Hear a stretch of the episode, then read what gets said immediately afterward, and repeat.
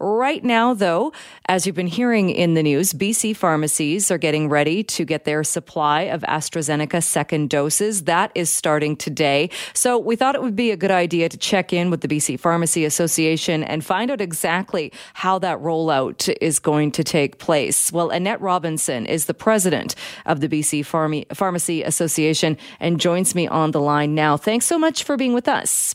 Thanks for having me. Uh, we know that supplies of AstraZeneca for the second doses are scheduled to arrive in uh, pharmacies in this province today. How do you see that rolling out? Well, pharmacists in B C are very happy to be part of the second dose vaccination program. We're, we're looking forward to providing everyone with their shots. And uh, the news was short that we were going to be getting these second doses, but uh, as always, our pharmacies and pharmacists are very agile, and we're prepared and ready to uh, contact and connect with our patients and get the second doses for them. Uh, Doctor Bonnie Henry has been very clear that people who are in this scenario where you got a first dose of AstraZeneca and you're going to get the second dose, a dose of AstraZeneca, don't call the pharmacy. The pharmacy will call you. Uh, have pharmacies been getting calls, though? I'm imagining maybe some people are, are overly eager and have been calling. Yes, you're correct. Uh, people, our patients are very anxious, and they're very familiar with their pharmacists and feel comfortable connecting with them, getting information that they need. But we do have a lot of calls coming into our pharmacies. So we ask that uh, patients please uh, prevent themselves from calling and know that the pharmacist will connect with you. People who have received their first doses, uh, when it's eight to twelve weeks, the pharmacy will get a hold of you and uh, discuss with you your choice. And if you choose to go with the second dose of AstraZeneca, we'll book you in for a vaccine if they have supply in their pharmacy. All right. And uh, because I was even hearing people uh, calling in this radio station earlier today concerned that they're at about the nine week mark and they haven't heard from their pharmacist. So not a concern there. It sounds like it could be as much as twelve weeks. Absolutely. Uh, we're hoping that everyone will get their second dose by twelve weeks. But again, it's all about supply. So as long as we're able to get the AstraZeneca Covishield vaccines into our pharmacies, we will do our best to get it into the arms of our patients. Uh, do you think there is a concern, or is there a chance there won't be enough then, say, if everybody who got AstraZeneca the first time around chose the second dose to also be Astra- uh, AstraZeneca? Is there enough? What we're hearing is yes, they definitely have enough supply for everyone that received their first AstraZeneca dose. So that should not be an issue. And we do also know that there may be a chance that not everyone wants to get a second dose of AstraZeneca, so that might decrease the demand for it as well.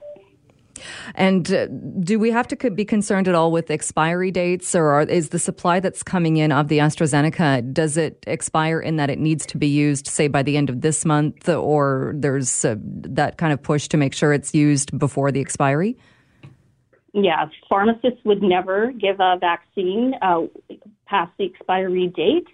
Uh, so as my understanding is today, the supply that's coming into pharmacies have an expanded expiry date and will exceed the date of any vaccines that we're giving.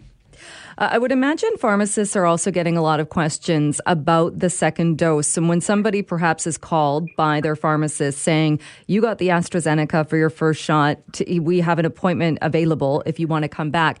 Is that the appropriate time to have that discussion with your pharmacist about the pros and cons? Or maybe if somebody isn't sure if they want to AstraZeneca for the second dose, or they might want to choose an mRNA? Yeah, that's absolutely the, the best time. Uh, we are the medication experts, and we've done our, our homework. We have the research, and based on scientific evidence, we're going to recommend that you preferably receive the same vaccine for your second shot. There is no problem with the AstraZeneca. However, if you do decide it is your personal choice to have an mRNA vaccine, then you will have to go through a different channel through the mass immunization clinics to receive that. Uh, was there ever a discussion about also having pharmacies uh, give out the M R N A, in that if somebody did have that conversation, then it seems like it would be more streamlined or even a bit easier for the person, if we're given the choice, then they could still come and get it at the pharmacy? Uh, sorry, you, you cut off a bit there, but was your question, is there the ability to get an mRNA vaccine in a pharmacy? Or, or was there that conversation? I know if, if somebody does choose the mRNA, like you said, they then go into the, the provincial system of the mass clinics. Uh, do you th- would it be easier if pharmacists were also part of the rollout of the mRNA? I, I think it, it may be easier for patients to get everything all in one in one stop. However, uh, we we do know that discussions uh, had initially uh, began with us perhaps doing the second doses of both uh, mRNA vaccines and the AstraZeneca. However, our mass immunization clinics have been very successful and they're running very efficiently. So it's felt that that stream is working well. So they'll continue to provide those at those vaccine clinics. Uh, I would imagine, too, one of the questions that pharmacists are going to be getting when they do call and say, you uh, got AstraZeneca, you are now available or now eligible to get a second dose. Uh, people uh, there, I've heard the concerns of, even if you didn't have uh, many side effects, maybe nothing more than a sore arm the first shot. What if you have concerns about potential side effects for the second shot? Yeah, generally, uh, your your body's all revved up, ready to go. And, and you may have a little bit more of a sore arm or uh, fever, that type of thing. But we do know that generally with the, using the second vaccine, the same vaccine as you received the first time, that is decreased. However, if you choose to get a different vaccine, you may find that um, the side effects are a little bit uh, more pronounced. And, and I'm talking a sore arm where you had your injection and fever. Um, so, so relatively nothing, nothing extraordinary that would happen with other vaccines. All right. So in a scenario, and a lot of people reported this, that getting the first shot of AstraZeneca the next day, feeling sore arm, fatigue, maybe a bit of nausea, uh, those were some of the, the side effects. Would you expect then for the second shot, it would be the same or it would be milder? Yeah, well, every person is different. So I, I can't um, really comment on that, but my suspicion or my expectation would be that, yes, if you did have a, a sore arm or a bit of a fever or just feeling kind of unwell for a few hours after your dose or the next day, that, that may definitely happen for the second dose as well. All right. Uh, as far as capacity, are there is there enough space for uh, people to come back, or how do you see this kind of playing out as those calls are going out to people and booking those second appointments? I'm just asking that, you know, people just be patient. Uh, if you don't hear from your pharmacist right away, just just uh, hang on. We will be getting a hold of you. Uh, we'll be connecting with you to see what dose or which vaccine you would like to get. And uh, pharmacists and pharmacies do have the capacity to deliver these vaccines, and we're excited to be involved in the second dose program. All right. I wanted to ask, and this is this was my personal scenario, but I think there are others that are in a similar boat. And just to make sure people know, uh, so I went to a pharmacy that I had never been to before. They happened to have supply, uh, called, got in, got an appointment. So originally, my I was told my second dose would be in August. So even though I'd never been there before, I should I be of the assumption they have my information and that pharmacy will call me whenever it's time or whenever there is a dose available for me? Yes, that's the guidance that uh, we've been receiving. So wherever you got your first dose in a pharmacy, that pharmacist or pharmacy team member will be connecting with you to schedule your second dose if you choose to get it in a pharmacy. And we do have a time frame where we're expected to call, and we're we're going to uh, phone people according to when they received their first shot and look at the eight to ten week time frame. So uh, be patient. We will be connecting with you. And um, the time frame, I'm sorry, is eight to twelve weeks. So we have a little bit more time to, to get a hold of you and to get that dose. And depending on how much of the vaccine is available to us in the pharmacy, we'll be putting shots into arms. And so if a pharmacist calls someone who got AstraZeneca and that person says, thanks, but I'm going to wait, I'm going to go into the system and get an m R N A, do they just go down the list, down the line to the next person?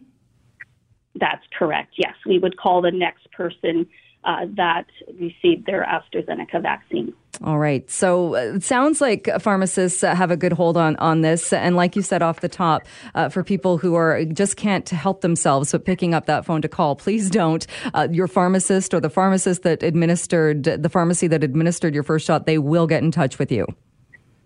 Absolutely. That's correct. And and I do understand that pharmacists are their trusted healthcare professional and they want their opinion, but please Uh, let us call you because we're we're fielding we're we're doing a lot of calling and uh, running reports and getting shots ready. So we're very very busy and we're happy to talk to you, but we'll call you when it's time for you to book your appointment. Is, is that having any impact on the other kind of day-to-day workings of, of pharmacies? Because uh, I would imagine, too, that this is obviously a huge rollout, but there are people that are going to need other non-COVID-related things from their pharmacists. Yes, of course. It's going to add to the workflow, but guarantee uh, pharmacists uh, have lots of efficiencies and uh, workflow processes in place that they're able to manage and and get the regular work done on top of providing second shots to their patients. All right. Annette Robinson, thank you so much for joining us today and uh, going through the details with us. Appreciate your time so much. Thank you so much. We are going to talk some tech and take a look at what Apple has just announced when it comes to software updates for iPhone and iPad. And who better to tell us what is going on than Andy Barrar, Handy Andy Media, also a tech expert. He's on with us now. Andy, thanks so much for joining the show. Oh, my pleasure, Jill. Anytime. What do people need to know if you are an Apple user when it comes to all of these things announced at the Worldwide Developers Conference? Yeah, I'm sure a lot of listeners out there are like, why do I care about what Apple is talking to about developers? And I got to say, I, I watched it, Jill. It got pretty nerdy. And uh, but because they are talking to these app developers. And it's very important for Apple to appease the app developers because they don't really have an app store unless you have apps. And it's the developers that are creating these apps. And Apple's done a very, very good job. Interesting thing I learned today, Jill, they've paid two hundred thirty billion dollars to developers since they've had the App Store. So whatever they're doing, they're doing it right because they made a lot of uh, advancements, almost have a monopoly, if you if you think about it, with their apps. But um, what, what was interesting is they announced all the bit, the updates for iOS. So iOS uh, fifteen is going to be coming out for the iPhone, and they need to kind of give the developers a heads up about the new features so that they can develop the apps. But for consumers, it gives us a lot of understanding on Apple's strategy. And the big takeaway I had, Jill, this year is just how much the pandemic had affected the changes that they're making because uh, the way that we use our devices was accelerated during the pandemic, and Apple definitely took note of that. What do you think that one of the biggest changes uh, is, or what are we looking at that's that's changed from the pandemic? Well, Jill, you know, we've always talked about Apple as having this walled garden. It's like the Hotel California, you know, you can check in, but you can't leave because everything is so good inside there, you know, everything works seamlessly between, you know, your, your iPhone, your iPad and your MacBook. But the walled garden, Jill, is actually coming down a little bit. There's a little hole in the walled garden. And what, what they announced today was FaceTime is now coming to Android and Windows devices. And this is all because of Zoom. During the pandemic, everybody jumped on Zoom. We didn't even know what Zoom was before the pandemic. And the big question is, what's going to happen after the pandemic's over? Are we going to continue to use Zoom? Well, by making FaceTime on both Android and Windows devices, Apple is hoping that they can take that share and that FaceTime will become the way that we basically communicate with each other when we're doing video chats. So does that mean, though, because wasn't, and I'll, I'll fully admit, I've, I'm not one that's embraced Zoom. I've been, I, I consider myself lucky in that I wasn't forced to go into a Zoom world, but I know a lot of people were and still are. So is the difference, though, that on Zoom you can have all of the different screens and on FaceTime you couldn't, or can you do that on FaceTime now? Well, the big difference was, Jill, if you wanted to use FaceTime, you have to use an Apple device. Right. And so that was, so if you if you have family members that are on Android, you know, it it, it was really tough, you know, like some people, like FaceTime is like a verb for just like video chats, right? Like, I'll FaceTime you. Well, that's actually going to become more of a case. And what's interesting is they have this new feature called SharePlay, which allow you to share with music and video sharing on FaceTime. So rather than just having conversations, it's gonna they're trying to take advantage of what was happening during the pandemic, and that was virtual watch parties. So you're watching a show together, but you're doing it virtually at the same time.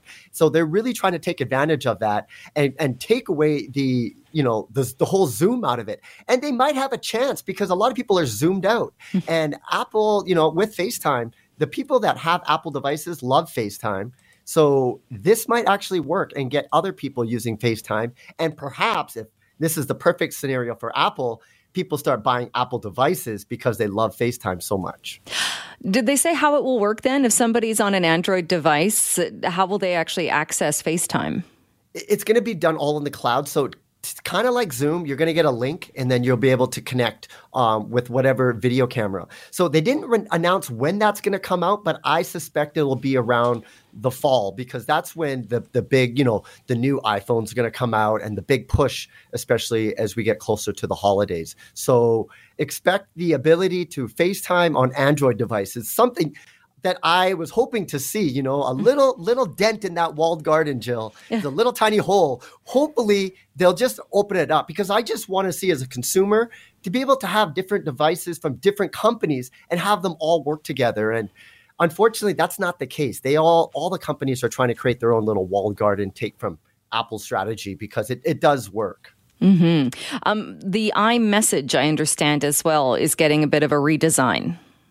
That's right. So they're making big improvements to iMessage. But another interesting thing that they did, uh, they were taking advantage of, you know, Apple's really known for their privacy features. And one of the issues that they've had with Siri Uh, and with all the, the voice assistants is that they use the cloud. So all your voice recordings get stored into the cloud. And the big question everyone's had, especially when you talk about Amazon Alexa devices, is who owns that data? Once it goes up into the cloud, you know, they're digitizing it. They they know what you said, and they're that's a lot of valuable data.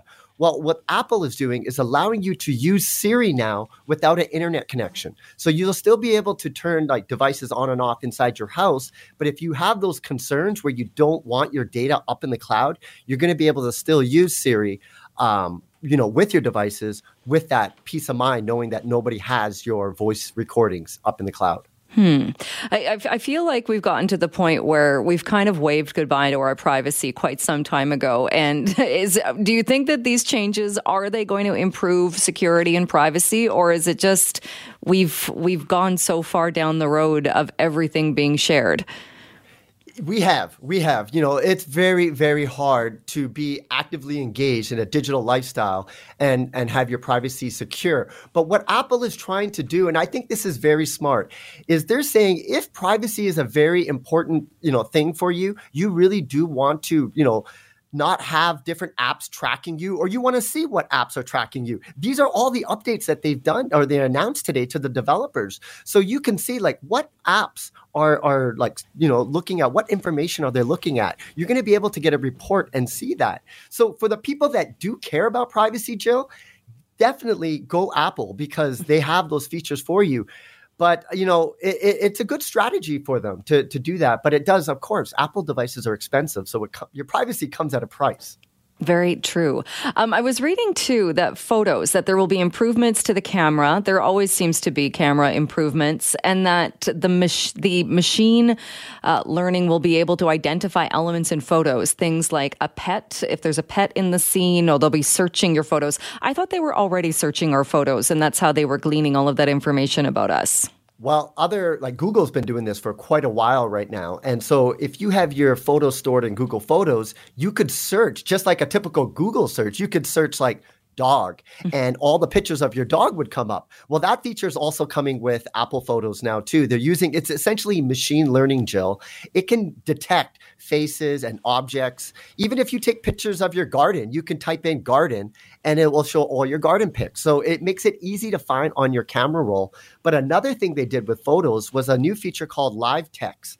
And essentially it digitizes all the text that are in your photos. And this is a great feature, Jill, because for anybody that has to collect receipts, you know, typically you have like a shoebox and you just throw your receipts in there. Well, we have to get into the habit of taking pictures of our receipts because it makes it super easy to search and to find those receipts when everything is digitized. And Live Text is going to allow you to do that.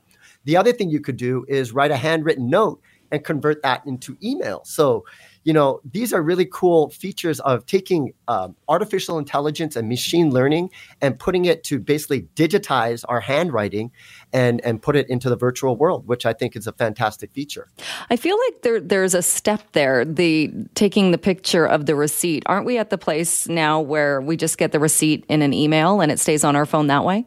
Sometimes, but we still do get paper receipts, and it could be like a, a television that you purchased. And it's important to keep those receipts. And I, I'll be honest with you, Jill, I still have not gotten to the habit of taking pictures of my receipts. Right. Once in a while, I, I have, and it's come in handy. But, uh, I, you know, it's hard to break those old habits. But with this new Live Text feature, uh, it's going to make it easier. So if you do have those receipts and you need to keep it, just take a picture of it, and you'll be able to search and find it later on. Interesting. Um, before I let you go, uh, what are the, what is the reaction to uh, what Apple has announced as far as uh, is Facebook mad or others angry, or is this going to be a good thing? Uh, I think Facebook is always going to get mad. You know, the more the, that they put on their privacy features, like try to protect apps from, you know, tracking what you're doing with your devices, uh, it, it does anger the big apps out there like Facebook who are trying to just mine our data. And Apple just makes it a little bit harder. So it's like a game of whack-a-mole, you know, like tit for tat between the apps, the app makers, the big ones, and also Apple, who owns the Apple ecosystem and the app ecosystem that works with their devices. So that's always going to be a, a, a conflict that they got to try to to to mesh out because they kind of need each other. But at the same time, they just want our data, Jill. Everybody wants our data. And uh, Apple would like to keep that data to themselves rather than give it to these other platforms. Well, and do you think that's one of the, like you said, the devices aren't cheap. They're expensive devices. Is that part of the draw that people are willing to spend a bit more in having that confidence or being a little bit more protected? Well, that that's essentially it. That's the the features. It's not just about having the best camera or, you know, the, the best battery life. It's also about having the best privacy features. And not everybody cares about privacy. Like you can get a Vizio T V, these these new Vizio T Vs, but they're just data mining so much of your like television habits. And that's why they're they're cheaper. Now, some people might be like, I don't care what you, you know, the data that you get from my television habits, and I will pay less for it. And some people who care about their privacy have that option. You're just going to have to pay more. It's now a new luxury feature is privacy protection. All right. Interesting updates from Apple.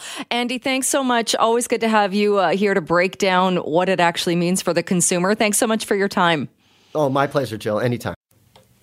Thanks for being with us. So we've been talking about the Accessibility Act in B C, some of the concerns with some groups saying they feel they've been left out of that act. Right now, though, we're going to talk more specifically about housing. And I think if you asked a lot of people, or most people might say, yeah, of course, there must be things in the housing legislation and the housing rules in this province to make sure housing is accessible. Well, not so.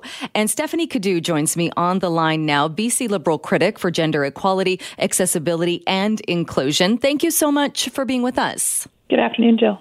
Uh, you've written an opinion piece about this as well, talking about the majority of housing, that uh, there really isn't a lot of thought when it comes to accessibility or down the road adapting housing. How big of an issue is that? It is a really, really big issue. Um, it, the, the challenge is most people don't know what they don't know. Right? And if you haven't needed it, you haven't looked for it.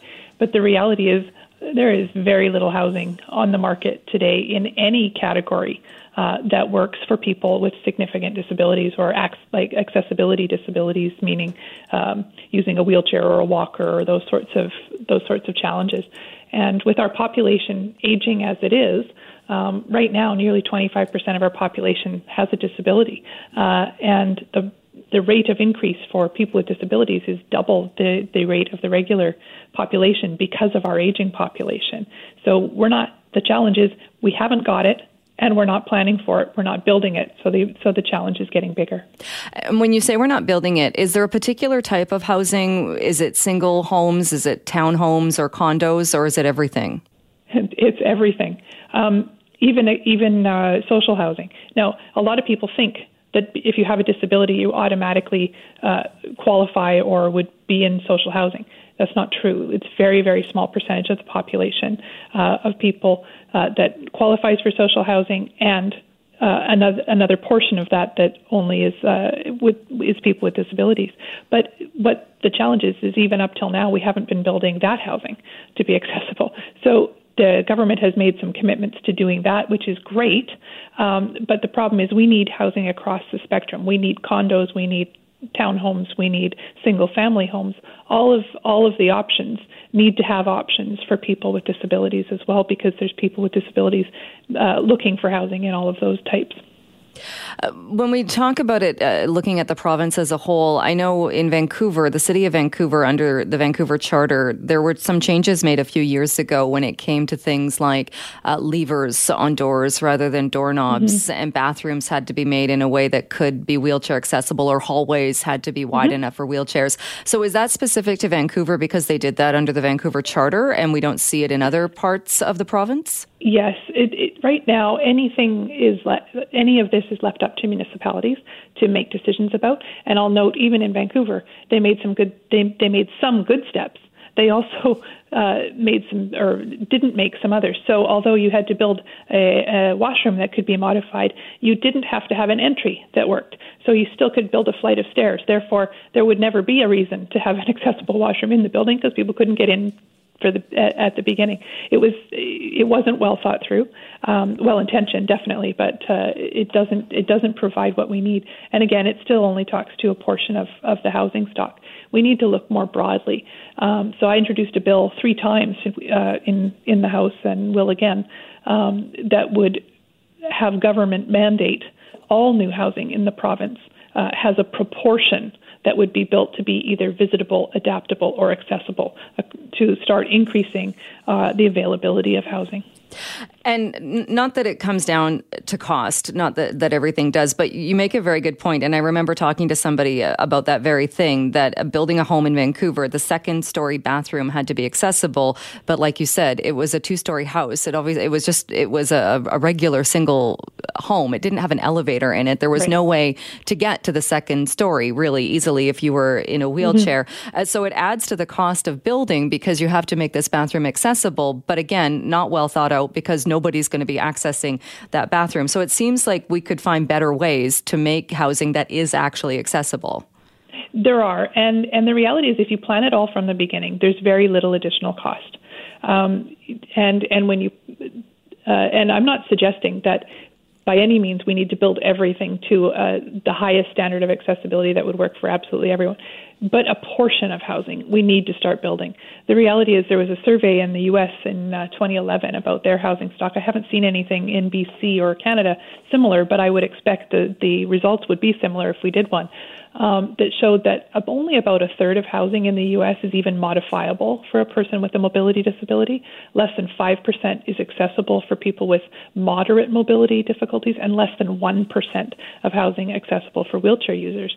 And the challenge, of course, as we age, we have, we have people who, who acquire uh, mobility disabilities as they age, and that forces them out of their homes, uh, puts additional pressure on, on the long-term care sector, um, and ultimately isn't the best place uh, for people. We need people to be able to age in place as well, never mind the, all of those people with disabilities like myself and like your producer who may want to move uh, to take a new job.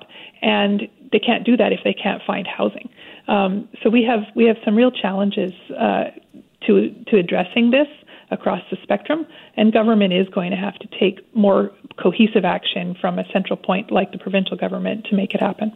Uh, when you've tried to address this and brought forward the private members bill, oftentimes private members bills don't go anywhere. Mm-hmm. But do you feel like this one, because uh, it is about the population, the aging population, it, it, it shouldn't really be a partisan issue, making sure people are able to access homes? Yes. No, I don't think it does need to be partisan at all. Um, I'm not I'm not uh, suggesting this is one government's problem, failure or whatever. Our government didn't do this either. Uh, but it's something that I've been advocating for, and, and we had in our platform in, twenty, in twenty seventeen, uh, and would, we're prepared to make changes. And I would hope that this government is prepared to make changes as well. The, the Accessibility Act that was passed last week is largely an empty shell, which doesn't bring any of these uh, real-life changes Uh, to people with disabilities in any real uh, or reasonable time frame. And while I'm happy that Act passed, I'm unhappy that things like this weren't expressly dealt with in the legislation from the front, given that we know uh, these things are big issues. I've raised them. Other people have raised them. Um, and we continue to have uh, to, to butt up against uh, an immo- immovable government structure around these things. So uh, I am hopeful uh, that government will will uh, take the lead and and you know pass their own legislation, make changes uh, to the building code as as they as they have the ability to do, um, or do it under the Accessibility Act, whichever they prefer um, is okay with me. We just have to get on this. We can't be waiting any longer. Australia in April. Uh, uh, The housing ministers in Australia agreed to mandate the uh, livable housing design standards uh, for the country. Other places are recognizing this as well. It's not just here, um, but certainly if we don't act, we're just prolonging prolonging the problem uh, and continuing to erect barriers for people with disabilities. Uh, why do you think it didn't get the attention then, uh, not getting the attention now under this current government, but also didn't get the attention under your government? Well, it, these things take time, certainly, and I and I respect that. Um, there are there are considerations to be made. There's education to be done, uh, and like I say, I, I had been pushing it for a number of years and had gotten gotten to the stage where we were going to move forward. Um, I am hopeful that this government knows this problem exists and is is looking, uh, but they've been very quiet on it. Uh, they haven't made a statement to the effect that they support the legislation or or support doing something uh, in regards to this. Uh, They have, like I say, made some changes in, in relation to um, how they will build affordable or uh, B C housing, so social housing, and I think that's great, but that certainly doesn't address the, the broader issue for the majority of people with disabilities being able to be uh, be mobile and, and be safe in their homes, and, and certainly I, I would hope that government will uh, see fit to, to uh, act on this or this legislation or, or something similar in in. short order. Uh, do you think it does come down to cost in that, like you said, if it's done from the beginning, the cost add-on isn't isn't as high? But is it something, are we talking about being able to adapt housing, and is, is that something that there's pushback and that it really ups the cost? No, it really does. It really doesn't up the cost very much at all when you build it right from the start. The uh, I've built my home uh, from the start because I wasn't able to find uh, housing I could purchase and renovate. Uh, the the reality is that making adaptations to a home that wasn't built for access is incredibly expensive, if not impossible. Adapting a home that was built to be adaptable is is very inexpensive. Uh, and and can be done really well. So that's what we need to be getting in the, into the market. The reality is that the building the building industry has has had a barrier to this for a long time. They think that it's not needed. They think that because people aren't breaking down their doors asking them to do this, that somehow they don't need to. Um, I tell them I I would tell them they're wrong, and I disagree. Um, a number of years ago, I did a, a quick survey. I, I reached out to the all of the builders of homes in my community, and there are many. It's a fast-growing community. Um, asking them if they would, if they had anything that was adaptable or or uh, accessible, or if they would be willing to adapt a plan at my cost to uh, so that I could purchase within their development. And the answer in all but all but one of the cases, and I think we called about fourteen at the time, was no. Mm. Um, now, that's, that that would require me to then go fight it at the Human Rights Tribunal or whatever. And, and frankly, I don't think people with disabilities are that interested in working with people that are not interested in working with them. But it's, like I say, twenty-five percent of the population is going to need this at some point. We need to start building it. All right, uh, Stephanie Cadieux, we'll leave it there for today. Thanks so much for joining us to talk more about that. Appreciate your uh, time and uh, interest. Thank you, Jen. I know a lot of people are looking forward to traveling, looking forward to uh, maybe getting out and seeing some parts of the province they've not seen before. That might be your first step as far as traveling once the restrictions have been relaxed. We also know that uh, there have been some who aren't waiting for the rules to relax, but when they turned up at a tourist site in the Similkameen Valley, uh, they were not welcome. We're going to talk more about that with the general manager of the Grist Mill and Gardens in Keremeos, Chris, Chris Matheson, who is with us on the line now. Thank you so much for joining us today. Thanks for having me, Jill. Uh, what happened when I understand uh, some visitors from Alberta arrived? Yeah, um, uh, yeah, earlier this week we opened up and we had some visitors who were clearly, uh, A, from Alberta and clearly out here on recreation. And so very gently and kindly, uh, we asked them uh, not to visit us today. And what was the response to that? Uh, they were obviously a, a little put out, but I, I think they understood. Um, you know, the truth is uh, messaging has been very consistent for a long time. We're supposed to stay close to home right now, and we'd like to encourage people to do that just for a little while longer. Uh, would you have done the same then, I guess, if you're seeing people from other parts of the province outside of that health region? Would you also uh, tell people that arrive from that area that they too maybe uh, shouldn't be venturing so far from home? That's that's exactly the thing. I mean, we've we've got a little bit of attention for, for that move, but it had nothing to do with the fact that they were from Alberta. It, you know, if you'd come up from Vancouver right now, or if you'd come from, from another part of the province, we, we would still politely and gently say, you know, stay stay close to home just a little while longer. We would love to see you. We we need the business, to be honest, but you know, we've got to get through this so that we can have something like a normal summer. Just hold on. Right. Now, and how are you knowing where people are coming from? As far as, are you checking identification, or how did you know they were from Alberta? Oh, goodness, no. We we, we wouldn't do anything quite so severe, but it, it's it's a normal part of our, our conversation with people when they arrive to get at least a little bit of information about them for our own staff. You know, you know, where are you visiting from today? You know, where are you from? And people are surprising sometimes in how much they offer. Uh, if they didn't say anything, obviously we can't screen that carefully, and we we, we wouldn't. We're not trying to be confrontational. We're, we're just trying to take care of, you know, our visitors and our staff and our community right now. And you mentioned this is one of the first days that you had reopened. How have things been for you during this pandemic? The pandemic has been brutal for us. I mean, as, as a as a provincial level heritage site like we are, in a normal year, we see ten thousand, fifteen thousand visitors, most of them international. And last year that completely dried up. We went from, I guess, about fifteen thousand visitors to about two thousand. That said, the two thousand that came last year that were all from our region were overwhelmingly supportive and actually did a lot to help keep our business afloat. We, we've adapted. We'll be fine getting out on the other end of this. But, you know, we need to get back to normal.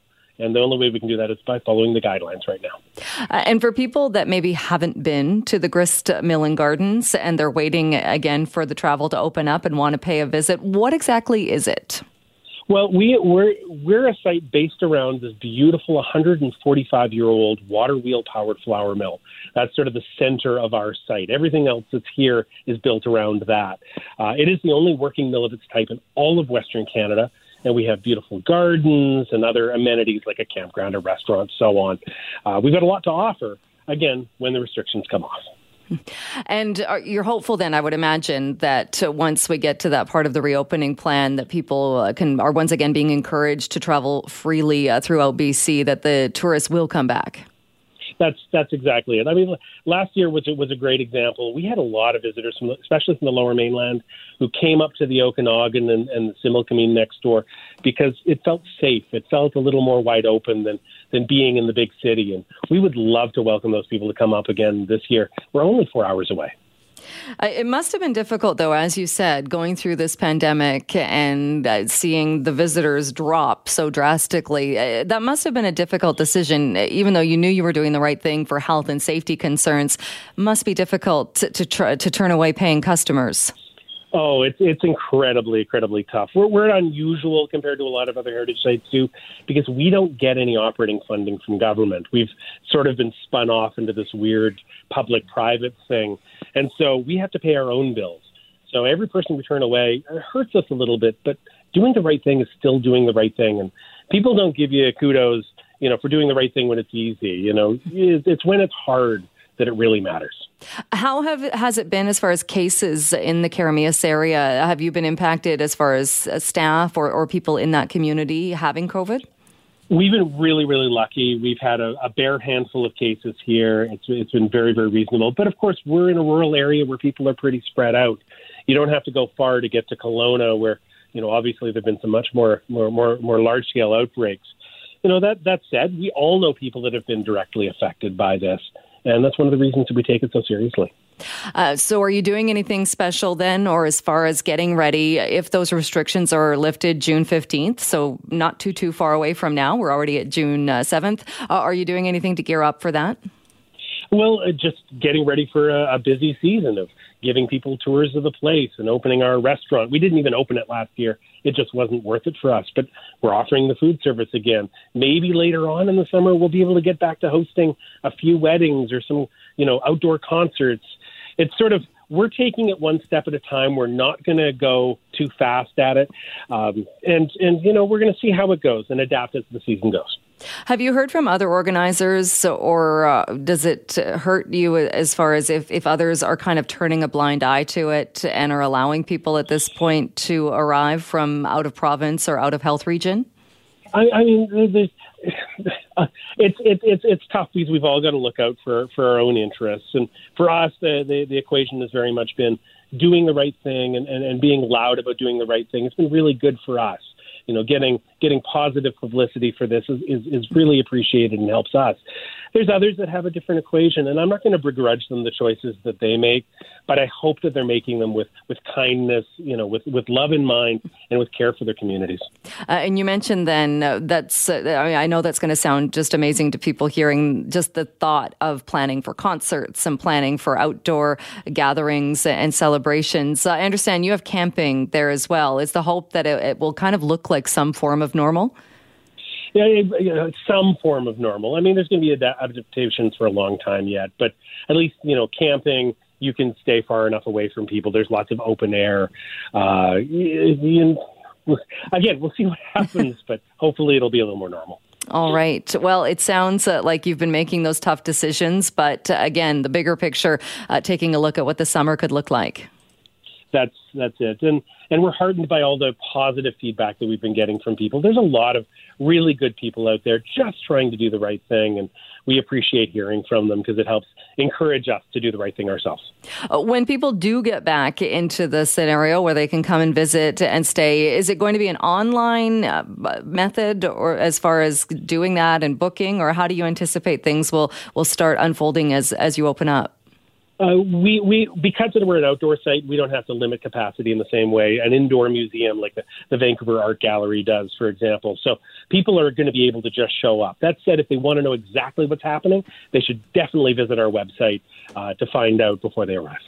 It is time to talk a little bit about collections. And if you are somebody who has maybe collected sports cards, sports memorabilia, stamps, those are the things that come to mind. Although it appears people will collect just about anything, and that includes fast food packaging, and it comes with a pretty hefty price. So how does all of this work? Well, our show contributor, John Jang, took a look at that and brings us this report. Hey, good afternoon, Jill, and welcome to the wonderful world of collecting. Now, just recently, a Wayne Gretzky rookie card sold for three point seven five million dollars, which obviously has shattered the record price of any vintage ice hockey card. The previous record price was one point two nine million dollars, set by another perfect Gretzky.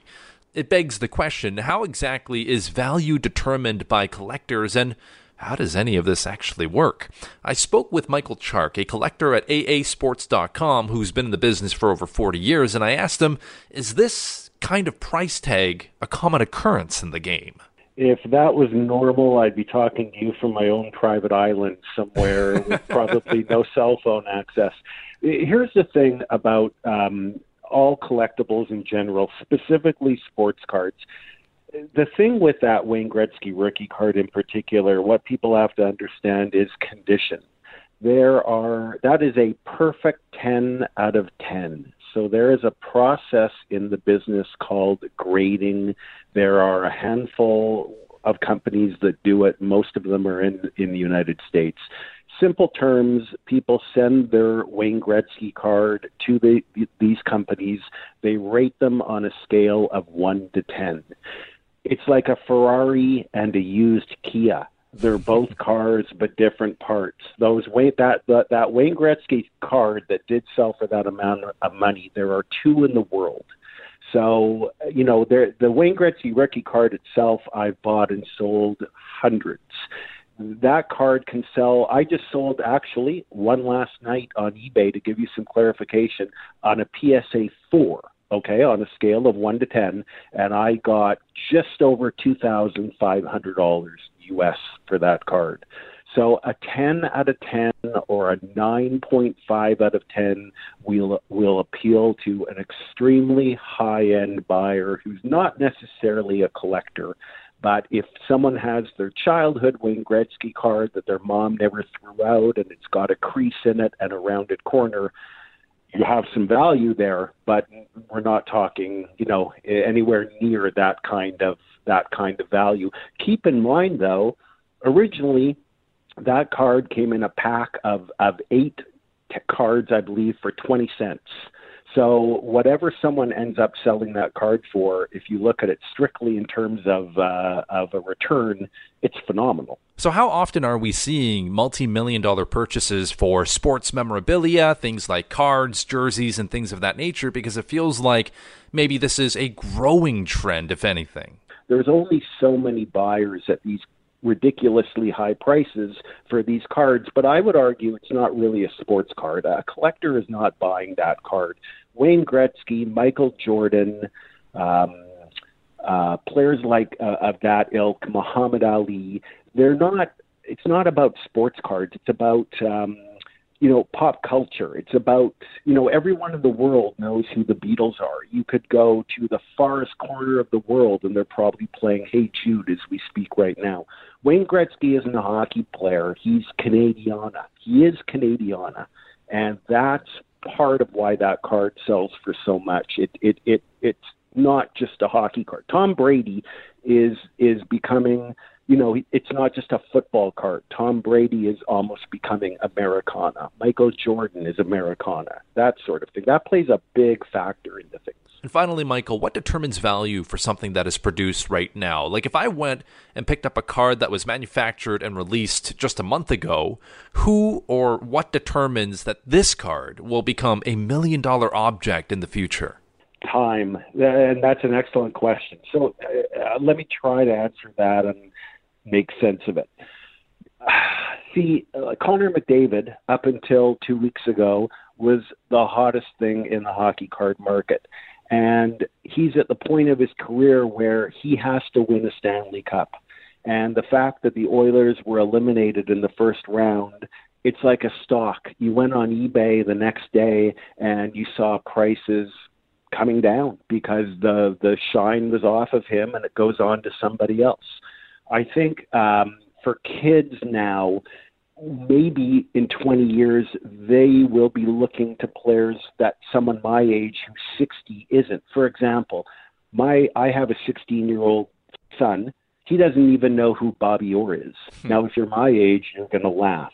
So in terms of, of, I don't know if kids will collect when they're older. I don't think they will. I don't think they're developing a muscle for it. I think history to kids is a week-long if, and um, you know they're not. I don't think kids are going to be nostalgic when they're older because, again, their lives are so different now. Mm. If I was telling, if you asked me where this thing will be in twenty years, I think it, and you're sort of seeing it now. Kids might collect running shoes. They might collect old cell phones. Who knows? Because that's what collecting is. It's about remembering your childhood. What I would say is our standards are so much higher now. It's not enough that, you know, Sidney Crosby is, you know, uh, scored the gold medal winning goal in Vancouver. He's won a couple Stanley Cups. It's what has he done lately? it will change over time. Our expectations of athletes have changed over time. So if anything, I bet you twenty years from now, the Wayne Gretzky rookie card will sell for way more than any player who's playing now or is going to play next year or two years or three years from now, if that makes any sense to you. He is Michael Chark from A A sports dot com, a collector in Vancouver with over forty years in the business. Appreciate you giving us your time and expertise. My pleasure. Thank you. Now, Jill, if sports cards aren't really your forte, just remember there's a market for pretty much anything if it's A, a limited edition, and B, hugely popular, which is why right now there are people selling used McDonald's packaging from their B T S meals that are going for a thousand bucks online. B T S, if uh, you don't know, it's one of the largest boy bands in the world, superstars in the K-pop industry, and yes, they're so popular that people are buying your used Chicken McNugget boxes to keep as memorabilia. So maybe your next trip out to McDonald's could be a very profitable one.